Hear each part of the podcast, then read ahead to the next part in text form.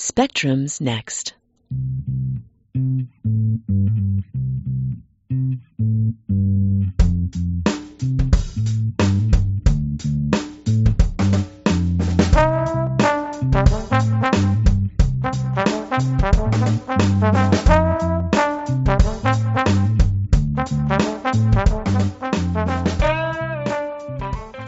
Welcome to Spectrum, the science and technology show on KALX Berkeley, a bi-weekly 30-minute program bringing you interviews featuring Bay Area scientists and technologists, as well as a calendar of local events and news. Good afternoon. My name is Rick Karnesky. I am the host of today's show. This week on Spectrum, we present part one of a two-part interview with our guests Bruce Ames and Rhonda Patrick. Dr. Ames is a senior scientist at Children's Hospital Oakland Research Institute, director of their Nutrition and Metabolism Center, and a professor emeritus of biochemistry and molecular biology at UC Berkeley. Rhonda Patrick has a PhD in biomedical science. Dr. Patrick is currently a postdoctoral fellow at Children's Hospital Oakland Research Institute in Dr. Ames's lab. She currently conducts clinical trials looking at the effects of micronutrients on metabolism, inflammation, DNA damage, and aging. Here's Brad Swift interviewing Drs. Ames and Patrick. Bruce Ames and Rhonda Patrick, welcome to Spectrum. Thank you very much. Thank you. Can you help us understand the term micronutrient and briefly explain what they do? Sure. There are about 40 substances you need in your diet, and you get it from uh, eating a really well balanced diet. Get them all. About eight or ten of them are essential amino acids. So they're required for making all your protein. And then there are about 30 vitamins and minerals, roughly 15 minerals and 15 vitamins. So you need the minerals, you need iron and zinc and calcium and magnesium and all these things you know about.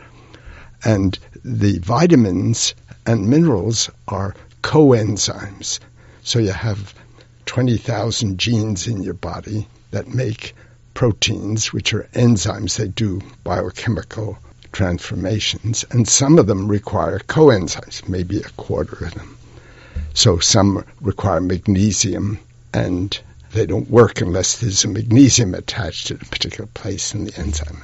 And some of them require vitamin B6, which is something called pyridoxal. It goes to a coenzyme pyridoxal phosphate, and that's in a few hundred enzymes.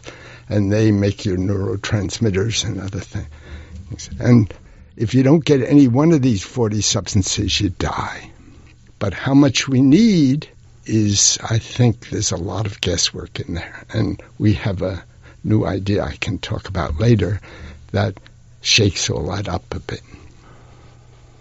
And so, in your research, you're trying to measure these micronutrients, obviously. Well, people can measure them in various ways. Some you can just measure in blood and say, ah, you have enough vitamin D or you don't have enough vitamin D. But some, for example, calcium and magnesium are in your bones, but they're also used for all kinds of enzymes.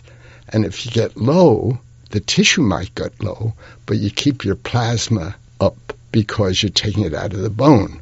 So just measuring plasma isn't a useful thing in that case. But anyway, they uh, each one is a little different. Do you want to talk about the triage theory?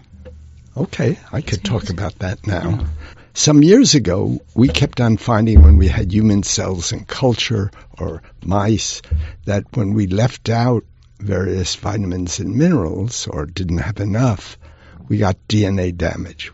I'm an expert in DNA damage and we're interested in how to prevent DNA damage because that leads to cancer. And so I kept on wondering, why is nature doing this when you're not getting enough of magnesium or iron or zinc, you're getting DNA damage. And then one day it hit me. Ah, that's just what nature wants to do. Through all of evolution, we've been running out of vitamins and minerals. The minerals aren't spread evenly through the soil. Are red soils with a lot of iron, and there's soils that have very little iron. selenium is a required mineral, but there's soils with too much selenium where you get poisoned, and then there are areas where the, you don't have enough selenium, so you get poisoned. So it's a little tricky. Back in 2006, I had this idea that nature must do a rationing when you start getting low on any vitamin or mineral. And how would you ration it? The proteins that are essential for survival get it first, and the ones that are preventing some insidious damage that shows up as cancer in 10 years or calcification of the arteries, that's the price you pay because those proteins lose it. And I call this triage. It's a French word for dividing up those wounded soldiers that the doctors can make a difference on. So anyway, I published this with what data there was in the literature, but it wasn't completely satisfactory. We didn't hadn't really nailed it, but it was an idea.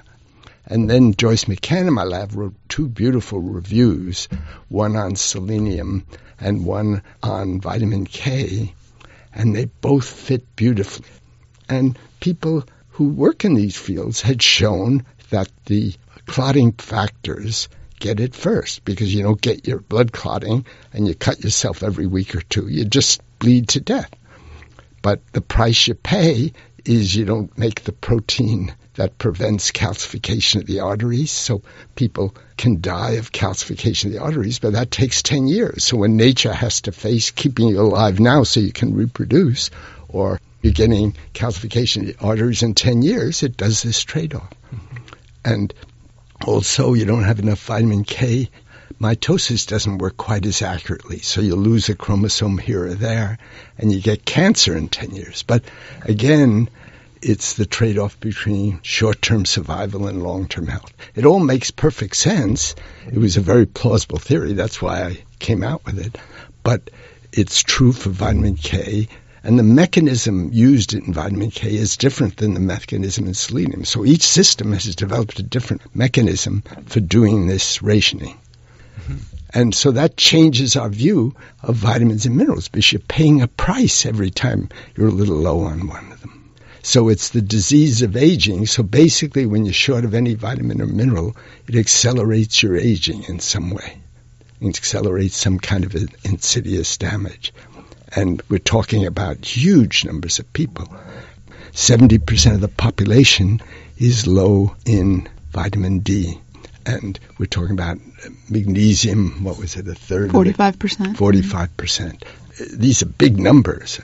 And they're cheap, all these things.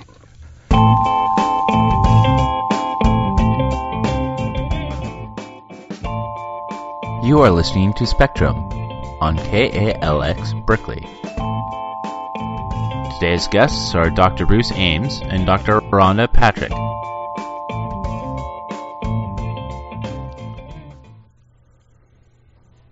With the micronutrients and the activity of DNA RNA, uh, talk about the effect there, the impact. Is there more to talk about there? Absolutely. So there are many different micronutrients that are required for functions in your body that involve DNA replication, involve DNA repair, preventing DNA damage. These things are all very important because we're making 100 billion new cells every day. To make a new cell, we have to replicate the entire genome of that cell to make the daughter cell. And that requires a, a whole host of enzymes. So if you don't have enough magnesium for those DNA polymerase to work properly, what ends up happening is that their fidelity is lessened, meaning they don't work as well, and they're going to likely make more errors in that DNA replication that they're performing.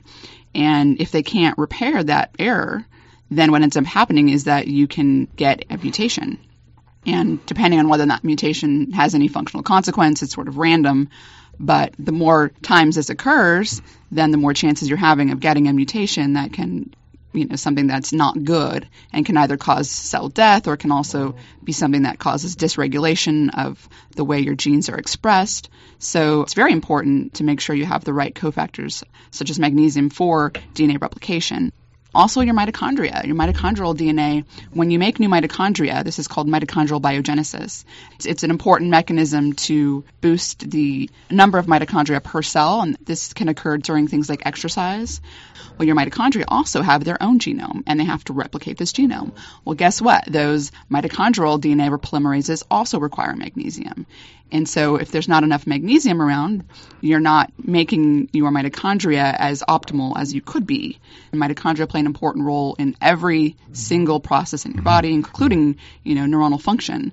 So that's really important to make sure that your mitochondria are happy. Also, this is very relevant for things like aging. These micronutrients, like vitamin D, gets converted into a steroid hormone that regulates the expression of over a thousand genes in your body. And some of those genes are involved in DNA repair and also in preventing DNA damage. So these micronutrients are extremely important for a variety of different physiological properties that are going on in your body every single day, things that you can't see when you look in the mirror. We're talking about something that's not an acute deficiency that's going to lead to a clinical symptom like scurvy. We think bad nutrition is the main thing accelerating all these degenerative diseases of aging and contributing to these huge medical costs and all of that. And it's something you can do something about because they're all very cheap. Minerals are dirt cheap. So the sourcing of the minerals and vitamins, it's not crucial at this point, you think? I don't think so. Mm-hmm. Yeah. Getting them is the, the really the key factor, yeah. I think. And I think to really reform people's diet, we're going to need the numbers. And we're working to try and show that there's some vulnerable protein that goes first when you're short of magnesium, and you should measure that. And then you'll know, ah, you're not getting enough, and all the consequences are you're disabling all your DNA repair enzymes or whatever it is ideal to try and get as many of these micronutrients, essential vitamins, and minerals that you can from your diet.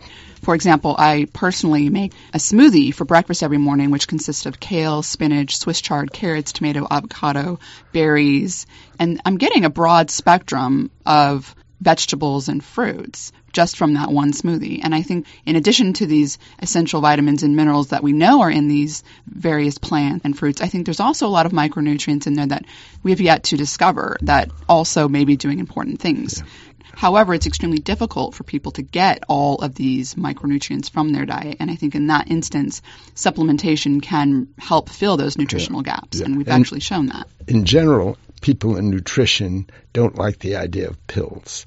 But people are learning about all this, but you shouldn't overdo it. Mae West said too much of a good thing is wonderful, but she was thinking about sex, not micronutrients, and particularly for minerals. In minerals, there's a sweet spot. Too much can hurt you, and too little can hurt you.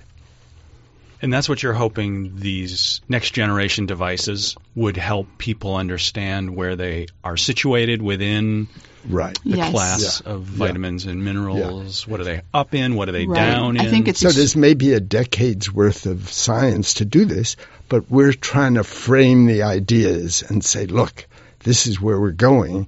And it isn't drugs that are going to help you. It's getting your diet tuned up, your metabolism tuned up, your doctor can look at a few different micronutrients, and vitamin D is one test that they do.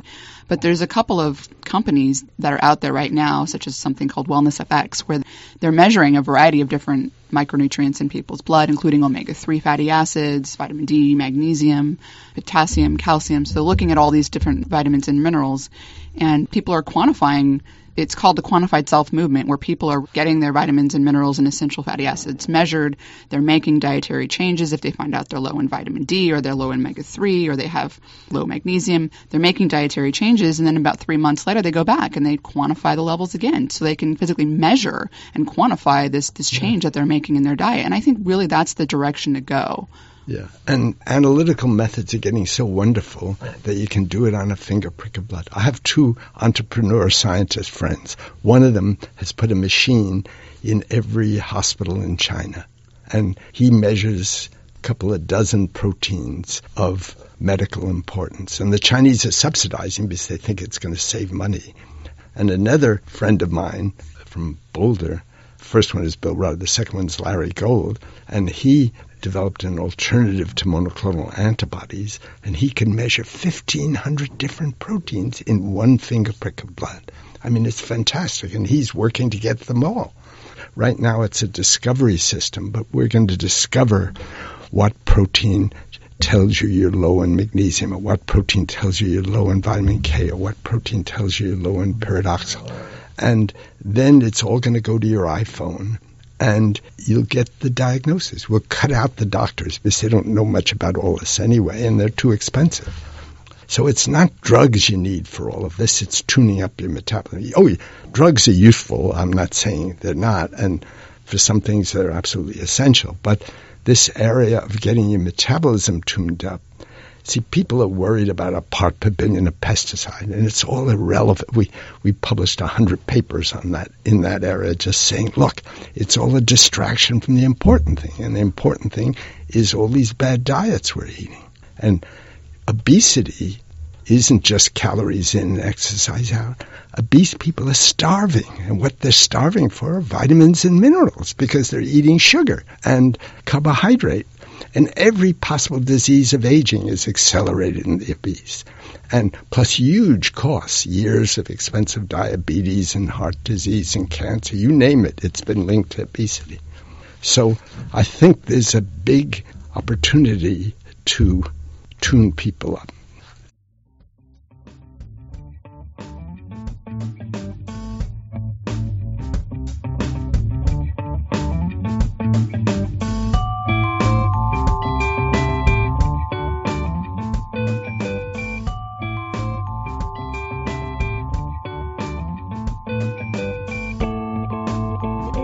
Spectrum is a public affairs show on KALX Berkeley. This is part one of a two part interview with Bruce Ames and Rhonda Patrick.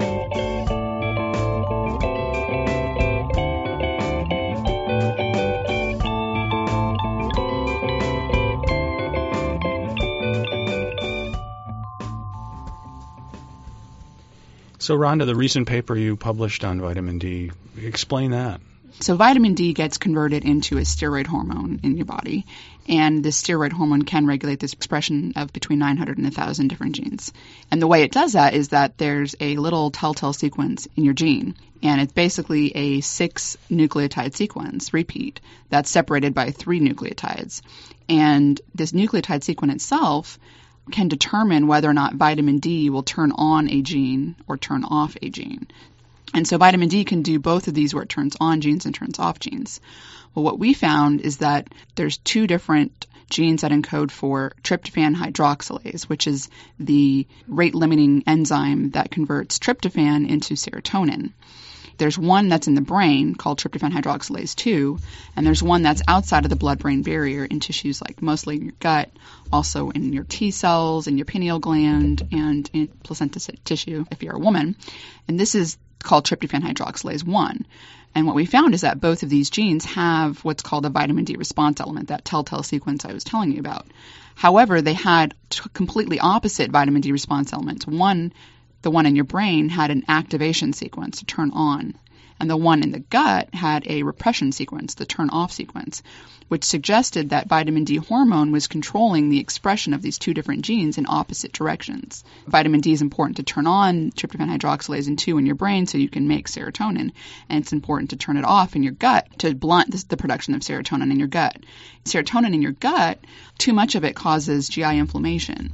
This was a really cool finding because there was a recent paper where they found that autistic individuals 90% of them had some abnormal tryptophan metabolism. And they didn't really identify what it was, but sort of like an aha moment where it was like tryptophan metabolism. Well, tryptophan, you need to make serotonin. And so I started doing some reading, and, and sure enough, there's a whole literature connecting serotonin to autism. Serotonin it's made in your brain, it's an important neurotransmitter. But during early, early brain development, it is a brain morphogen, meaning it actually is a growth factor that guides the neuronal proliferation, the development, the migration of neurons to different regions in the brain. It plays an essential role in shaping the structure and the wiring of the early developing brain. And so, not having enough serotonin in early, early brain development in utero can lead to very aberrant brain morphological and functional consequences. You know, this was kind of like, wow, well, what if you're not getting enough vitamin D during that critical period, which is important to activate that gene that converts tryptophan into serotonin. Is it possible then that you wouldn't be making enough serotonin in that early brain and therefore you wouldn't have a normal brain development? Also, the serotonin in the gut can cause a lot of GI inflammation and also quite a few autistics have high GI inflammation. Also, they have high levels of serotonin in their blood. There's something that we call the serotonin anomaly, where they've measured brain levels of serotonin on autistics from fMRI, and they've also measured blood levels of serotonin. And there was sort of this weird dichotomy where autistics had high levels of serotonin in their blood, but they had low levels in their brain. And so it was like, well, why is that? Why would they have high levels in their blood, low levels in the brain? And we think we found a mechanism why. If you're low in vitamin D, your vitamin D won't be turning on the one in your brain and you won't be making enough serotonin in your brain and it won't be repressing the one in your gut and you'll be making too much in your gut. It's sort of a, a really cool finding. We also in our paper discuss how estrogen can activate tryptophan hydroxylase 2 in the brain pretty much the same way vitamin D does. Estrogen is also a steroid hormone and the sequences their receptors bind to are somewhat similar. And in the, Rhonda dug out of the literature that people showed estrogen can turn on the messenger RNA for the brain enzyme making serotonin in girls, but it's not doing it in boys, which explains why five times as many boys get autism as girls. Anyway, she worked out all this mechanism and kept on explaining one thing after another. Rhonda would come in every week hopping up and down. Look what I found and look what I found. And I think she walks on water, but she did this wonderful scholarship, which is a good metaphor, but she used to be a surfing instructor when she was in San Diego. It's pretty exciting. It was largely theoretical work where we did find a underlying mechanism to connect these dots. So we're hoping now that people in the field are going to continue on and look even deeper. So, what we think we know is how to prevent autism. But what we're not sure of is whether you can give vitamin D to people who have autism and help some of the symptoms. Because people need to do clinical trials on all this. And they haven't done them right, but now that we have the mechanism, you can do them right. The trouble is, drug companies aren't going to make money with vitamin D. And they know that. And so they're trying to develop a new drug. But we're hoping that these biochemicals, tryptophan and vitamin D and melatonin and omega 3s, which all seem to be involved, which you can find out by reading Rhonda's paper, that that is going to at least give a mechanism so we can do more focused clinical trials.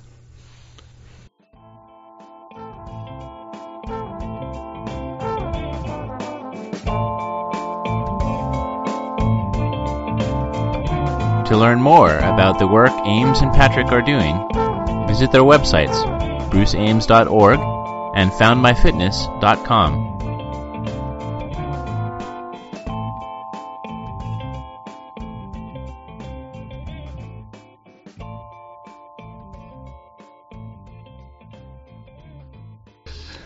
papers take a lot of polishing because we're going into all these fields that we don't know an awful lot about. Yes. And that requires a lot of double checking and sending it to experts Right. and getting criticism. First, you have to learn everything, and then you have to put make the connections together, and then you have to write it, and then so there's a whole process. It's very it's a lot of work. Personally, I my favorite part of it is the creative part where you just make all the connections and you find things and you start fitting things together, and it's like, oh yeah, you know, it's just it's almost like this awesome rush. But then once you make all those connections and you do that creative work, then you really have to do all the tedious, hard digging and working. due and- diligence. Yes, and, that it's not as much fun. And once you have a good theory, you soon know is it explaining new things that you didn't expect? And right away, this idea explains so many things. And it was all really lying on the ground, and Rhonda Right. just picked it up and put it together. people like Bruce and I who like to make those connections, I think that we play an important role in science as well. This paper that we published recently, while we didn't physically do any experiments, we didn't test our theoretical work, we made a very interesting connection with a mechanism for other people to test. And I think that every once in a while, science needs that because there's so much data out there. And now with Google, we have access to all this data. So I think that taking people that are familiar with the fields and can put things together like pieces of a puzzle, I think that also advances science in a very creative way. biology is so complicated that there hasn't been that much room for people who just sit in their office and do theoretical work. and we do a lot of experimental work in lab, and mm-hmm. Rhonda's carrying on an experimental program while she's doing all this. But I like to get in between fields. I was always half a geneticist and half a biochemist. And it was wonderful because I saw all these problems the geneticists turned up and the biochemists didn't know existed and the geneticists didn't know how to tackle. This was before Watson and Crick and all of that. Uh, I'm pretty old. Anyway, I think science is so competitive, but if you know two fields and there's an interface, you have a big advantage on everybody else. And we like to have people in the lab with many different expertise and put things together.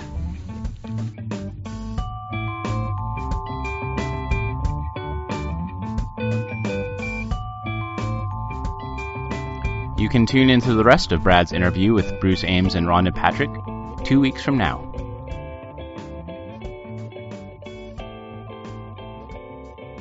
A regular feature of Spectrum is a calendar of the science and technology related events happening in the Bay Area over the next two weeks. On Thursday, July 10th, the Bay Area Skeptics will host a free lecture by Glenn Branch, the Deputy Director of the National Center for Science Education. Branch will present Untold Stories from the Scopes Trial. If you thought that you knew everything about the Scopes monkey trial, think again. To commemorate the 89th anniversary of this seminal episode in the long, contentious history of evolution education in the United States, Branch will tell the story of the Scopes trial as it has never been told before, focusing on obscure, underappreciated, and amusing details. The event will be at the La Peña Cultural Center, 3105 Shattuck Avenue in Berkeley, and will start at 7:30. Please visit www.baskeptics.org for more info. And here's a news story we think you'll find interesting. In a paper published in Nature Neuroscience on June 8th, University of Minnesota researchers Adam B. Steiner and A. David Redish report that they have made behavioral and neurophysiological observations of regret in rats. To regret is to recognize that taking an alternative action would have produced a more valued outcome than the action one took.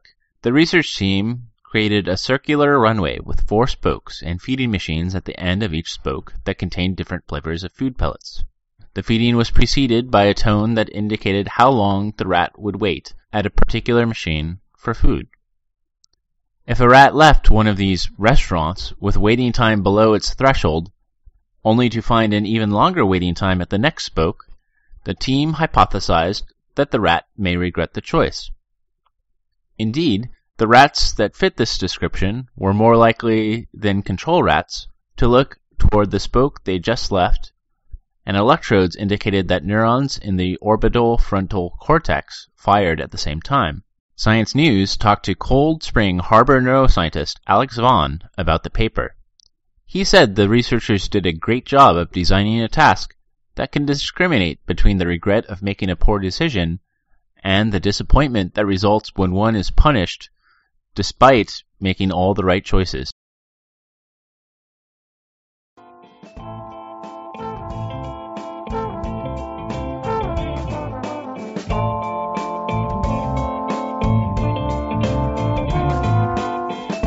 Spectrum shows are archived on iTunes University. We have created a simple link for you. The link is tinyurl.com slash calyx spectrum.